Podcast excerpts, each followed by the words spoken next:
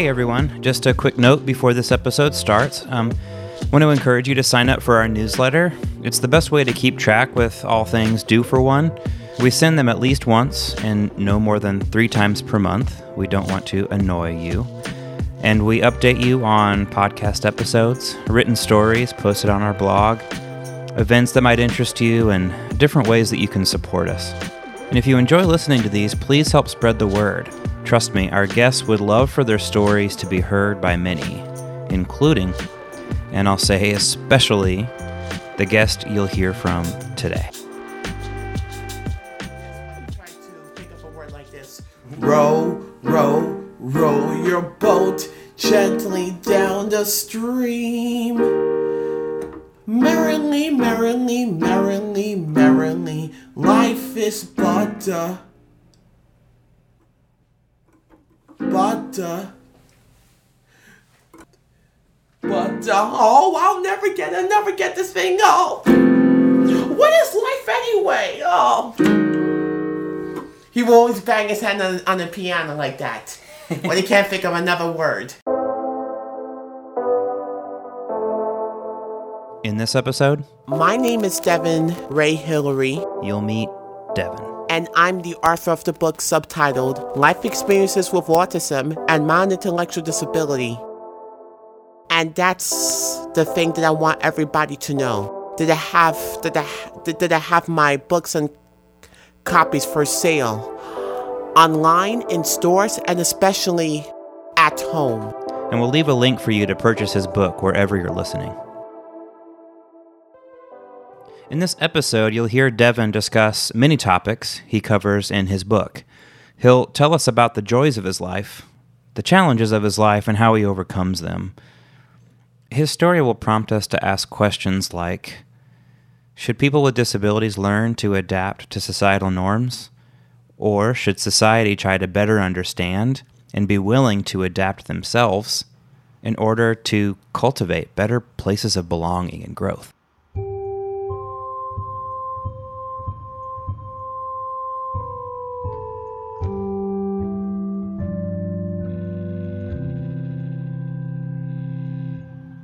I'm also a former member of Nanaya Chorale since 2007 until 2013, which was my extraordinary year of graduating out of college completely.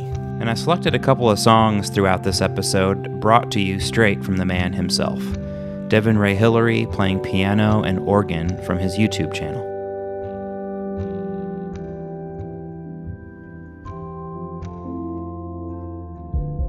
There's a lot of talk of autism these days. Over $1 billion has been spent on autism research in the last decade. It can be a complicated topic, so let me highlight just a couple of things I think serves as a helpful backdrop. Since the 1990s, the number of people diagnosed with autism has exploded.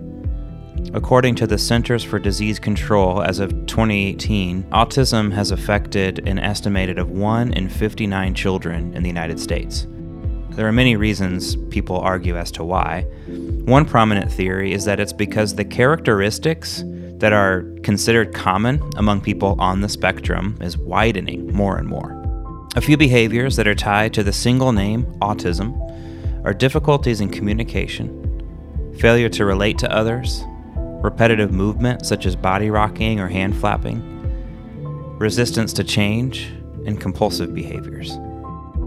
It may also include focused abilities that stand out, like people who excel in math, English, or music. In the United States, much of our understanding of autism originates from Leo Kanner. He was an Austrian American psychiatrist, physician, and social activist, and is best known for his work related to autism.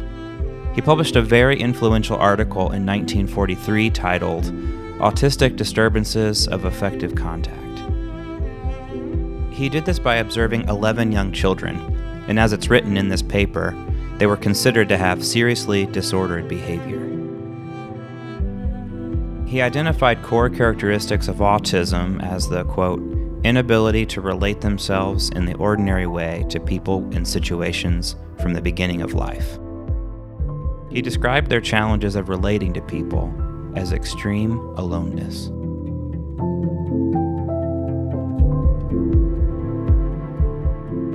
In Devin's book, he articulates the feeling this way My life has been extremely abnormal and unordinary to other people. Most of them could barely cope, have interest, or even care for them in their own lives of ordinariness and normality, unless you are a human being who is autistic as me.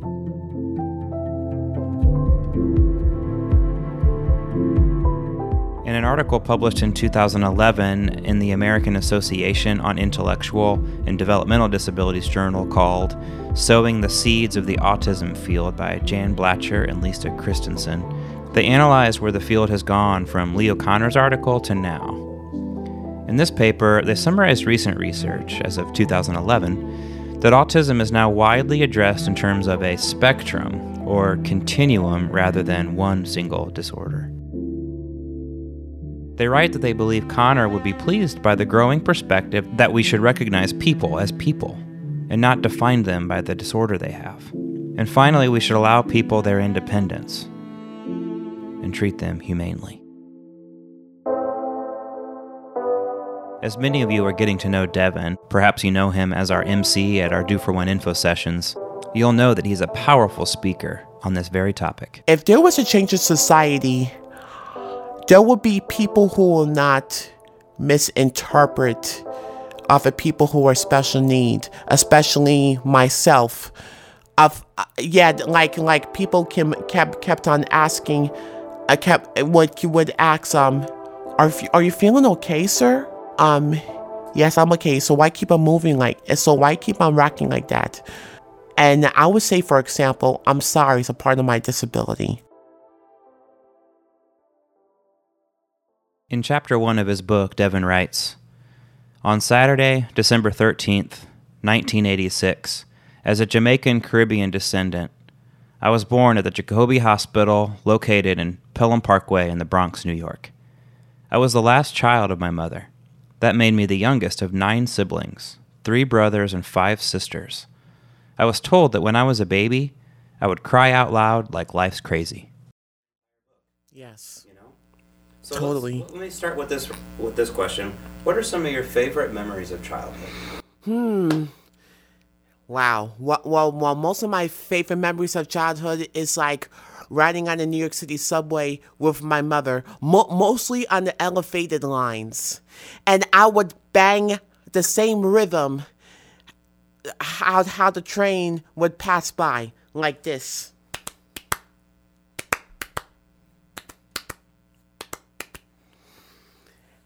Yes. Yeah, so there were two old time trains the Redbirds from the 60s and the Silver Bullets, which is nicknamed the R62 from the 80s. But what extraordinary, extraordinary, excuse me, but what uh, really amazed me are those longer trains. And that's so we- weird to me. I'm I didn't know there were two types of subways the numbered subways and the lettered subways. I was too young to know this, honestly. Hmm. Really. And that's one that's just only one of the things of my childhood. Actually, I have a I have a a part of your book you wrote about, and that's something that you didn't mention that I'll bring out right now since we're talking about your favorite parts of childhood mm-hmm. was food. Yes. Share a little bit about your favorite foods and memories of good food. Yeah, but the memories of good food are bar- mostly barbecue food. I like barbecue hamburgers, barbecued hot dogs, especially barbecue, especially steak, pork, and barbecue chicken. Yeah, but the craziest thing that I do with my hamburger is put um all sort of um sauces on there. But later I will find disgusting, but that's the way how I felt. What I would put in my hamburger is not only ketchup or barbecue sauce alone. As a matter of fact, however, um, get yeah, let me get away from the barbecue sauce because I didn't use it back then. I was using the ketchup mostly.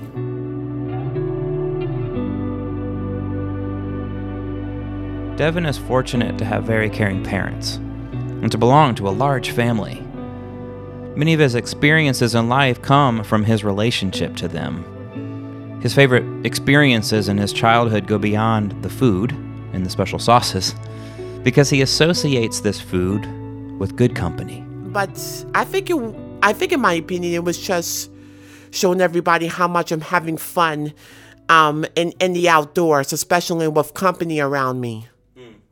Honestly. Yeah, what kind of company? Um, mo- mostly that are my, my family, my, my family that usually come. It was back at um, it was back um at East 165th Street, living in the New York City housing in the in the Bronx. And Devin goes on to share so much and in detail about his childhood. One major turning point for Devin, as it is for many, was when he started school, where he meets new people, teachers, and students. Being known and understood is a blank slate. No family around at school to help positively represent him. Devin doesn't share as much about the challenges he faced when he was in segregated special education. He shares much more about the bittersweet challenge of being moved from special ed to general ed. Mm-hmm. Oh, and I, I forgot to tell you of the biggest challenge. I should not forget this. Those teachers had found out that I'm very high functional and I'm bright, that they encouraged me to go into inclusion. Um, Yeah, but I keep on missing my special ed family, my special ed program, my special ed class. And hearing him talk about this, I was curious, so I asked him what he preferred special ed or general ed. People with disabilities or people without disabilities? Hmm. You know what? I don't know. I'd rather be with both, the best of both worlds. As as long as long they don't show any discrimination and um and racism to me, no matter how different I am. This is interesting to me because it highlights the fact that simply bringing people into mainstream society is often much more complex than we realize. And Devin had support in his mainstream classes referred to as paraprofessionals. I know there are a lot of good ones, but I'll pick one. Let's see. Let's see. Um. uh, oh, here's one. I got one. Are you ready? Go for it. Okay, let's do this. I used to have a female paraprofessional. She was the paraprofessional who had been supervising me. He could go on and on. I was 16 years old at that entire time. However, the whole problem was that she used to do a lot of things of supervising me, which I never liked or enjoyed from her. Um, that she used to do a lot of things of supervising me, which I never liked or enjoyed from her, and on about his experiences with them. especially some to my special ed classmates of inclusion. I never liked the way how she. Here's an example of how one paraprofessional forced him to get wet in sprinklers when he clearly did not want to. Uh, uh, yeah, especially especially for me going into the sprinklers into the water during the summertime to get wet. Yeah, like one teacher would keep us saying, "Go get wet, go get wet." Yeah, as she does, as she doesn't know that, and that female gym, gym teacher had taught me that that that my fearful look looked pathetic to her. But leave it to Devin to put a positive spin on it. Yeah, but the only but the only thing um that, that I would uh, that, that I would enjoy by sprinklers is when it is officially over. So, one thing that we can highlight about the complications of social integration and integrated education is that one critique of paraprofessionals is if they provide too much support, then it prevents someone from learning independence and other competencies. It's back and forth between supporting while also being in tune to what level of independent learning is possible and then stepping back to allow that growth to take place.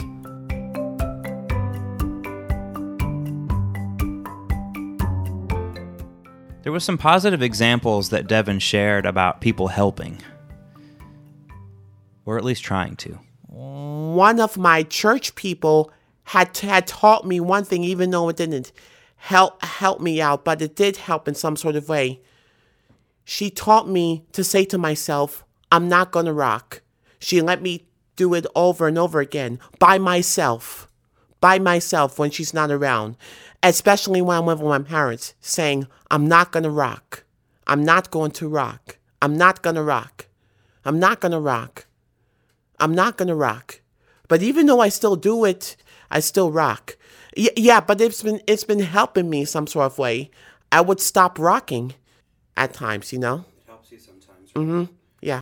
Do you think um, do you think it's your responsibility to stop rocking, or do you think society needs to understand why you do it? Hmm. Wow. That is a tough question. I think that I think that the I think the society should understand of of why of why I of why I do that. But even though, however, at the same time I should continue learning how to conduct myself, no matter how special need I am.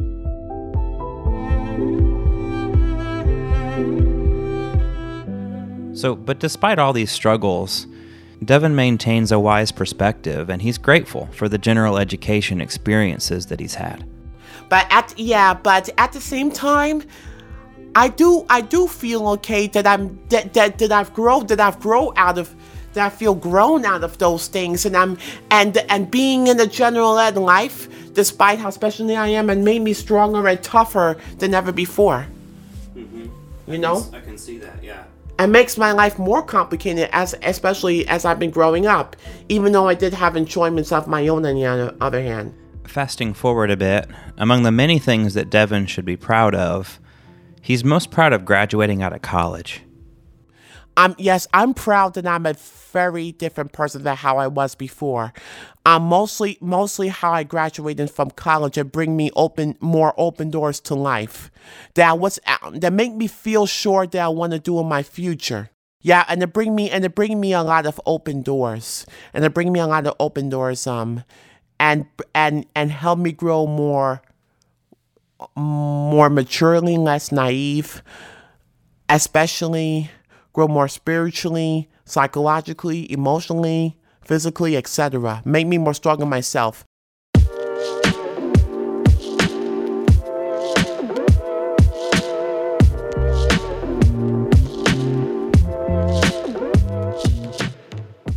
It's always amazing to see people on the spectrum of autism finding ways to express themselves and relate to others.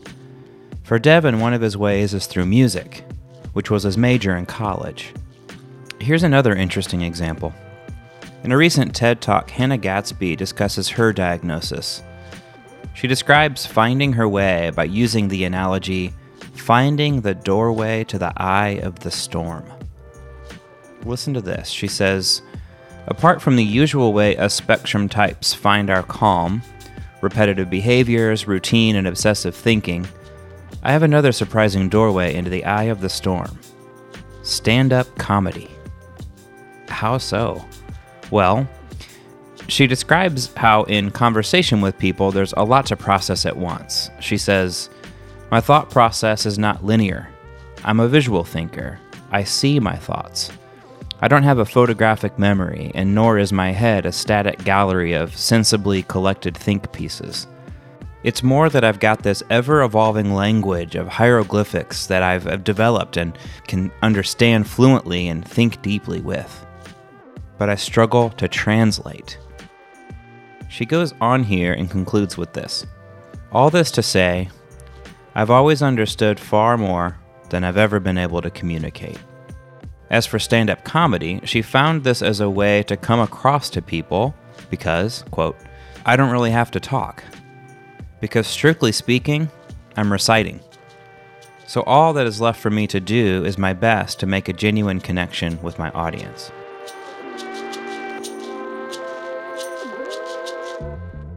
So, as stories and examples like this continue to make their way to the general public, we learn and we find it fascinating and inspiring.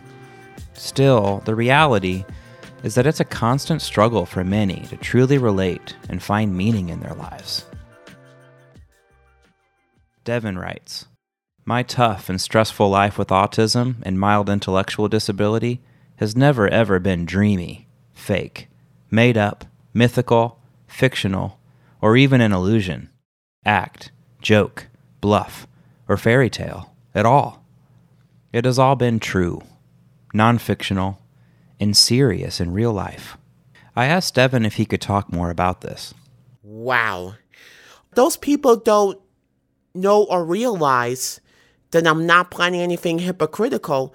It's just my behavior that's really, my disability that's controlling me. That, yeah, that's really the thing. Like, for example, when I say, say nice thing to people, they take it offensively, or when I rock back and forth, little did I know that would scare people, and I would not mean to. In previous episodes, we talked about some common negative assumptions that people make about people with disabilities innocent victims of fate, the sick patient, and incapable of participating in community. Devin is pointing out yet another common one the assumption that someone with an intellectual disability is deviant or dangerous. And I was reading an article lately of how police violence is a is really a problem these days and why these cops need training to treat um, special need people, especially um, others with autism, especially, especially myself. Devin is fortunate to have had incredible parents who understand him and support him. I haven't mentioned this yet, but Devin talked about his childhood and how his father stayed home while his mother worked, so that each and every day he could help him get ready for school and be there when he got back. And as you heard, Devin has a lot of a lot of good memories of childhood, riding the subway and understanding the subway system. But as an adult, getting out there in the general public, he has a lot of fear in traveling because of all the misunderstandings of his behavior. I feel free and okay when I'm going out independently, but I feel fearful that something bad might happen to me and misinterpret me and people will misinterpret me at any time and now we get and, and now we get and now we get caught of of people thinking what I'm doing is a problem and they don't know it's nothing problematic to me. They don't understand of why I'm behaving what I'm doing as part of my disability. As we continue talking in this direction, I discovered perhaps an underlying perspective that helps Devin navigate and overcome these challenges. Like it, it hurts me because I can imagine that it would be hurtful. Like, Mm-hmm. like here I am. I'm just trying to be kind. I'm just trying to get from point A to point B. Yep, and, and when I try to do good to people, they would just re- they, they, they would not care what I say. They just want want to be left alone because I'm being trouble to them, and that's and that's really sad. That's really sad. They don't want for me to hear what I have to say. And, and you know what? It reminds it, it kind of reminds me of Jesus that he been through that fate, like that that he is the Son of God trying to destroy us for our sins, but the people's heart would not believe. They would ignore him and do things like him. They would nail him to a tree and they would and they would threaten him to be crucified, which was done. But he paid for the pay paid for our sins so we don't have to pay the punishments for our own. You know? So we don't have to leave this world until it's time our own time to leave this world. Like I wish not to be in the same fate as Jesus, even though he was the he was the Messiah that saved us all, um, to pay for our to pay for our sins, you know. And then I said, Wow, God is good. And he said, He's great. He's more than good. He's awesome than than any single human being. King of King and Lord of Lords, Masters of Masters, therapists of all therapists, Counselors of all counselors, Life coaches of all life coaches. He's everything. He's the flagship of the of both Earth and outer space, especially the entire universe. He's the one that created the heaven and the earth. Yeah, we love him because he first loved us. And as I said before, without God, our life is useless. Devin has a lot to be proud of graduating college, his musical talents, his book, his faith. God has really helped me in my journey of, of making me feel safe as I'm traveling independently these days. It's it's kind of yeah, it's really rare these days. Um, and that's one of the, and that's one of the things how I thank God of make of helping me, t- of keeping me safe through all this trouble and and and show and been the only compass to show my way home. And and He would hear my prayers before I will go out, especially especially when I come back at home. I would just say thank you, Lord, for bringing me back home. And of course, he still has aspirations. These days, um, I'm trying to, I'm, I've been practicing on my music and hoping and praying that um, I would get, I would get a real job in music and um, and and I, but I'm look, but at the meantime, I'm looking for job training, a, a, a trade of something what I could do. As this episode comes to a close, I thought I'd play a clip of Devin and I rehearsing for a fundraiser in East Queens hosted by Hope Church.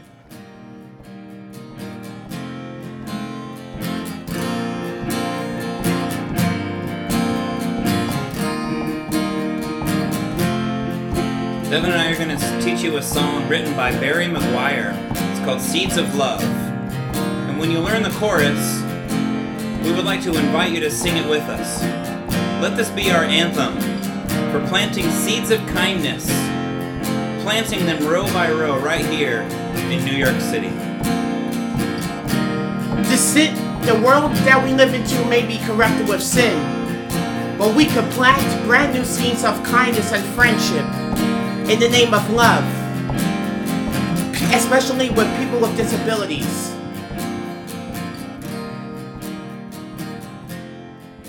Thanks so much for listening. Again, like I said at the beginning, um, keep track with us by signing up for our newsletter, which can be found at doforone.org. And please share these stories with your friends. I know Devin would sure appreciate that. All right, I'll talk to you soon. Yeah, but no matter how I, yeah, but no matter how I live, I'm leaving in all God's hands, on what's whatsoever. Without Him, I'm nothing.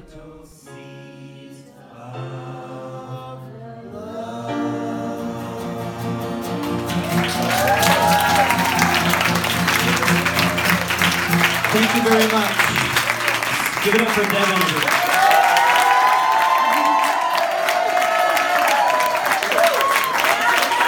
God bless you all.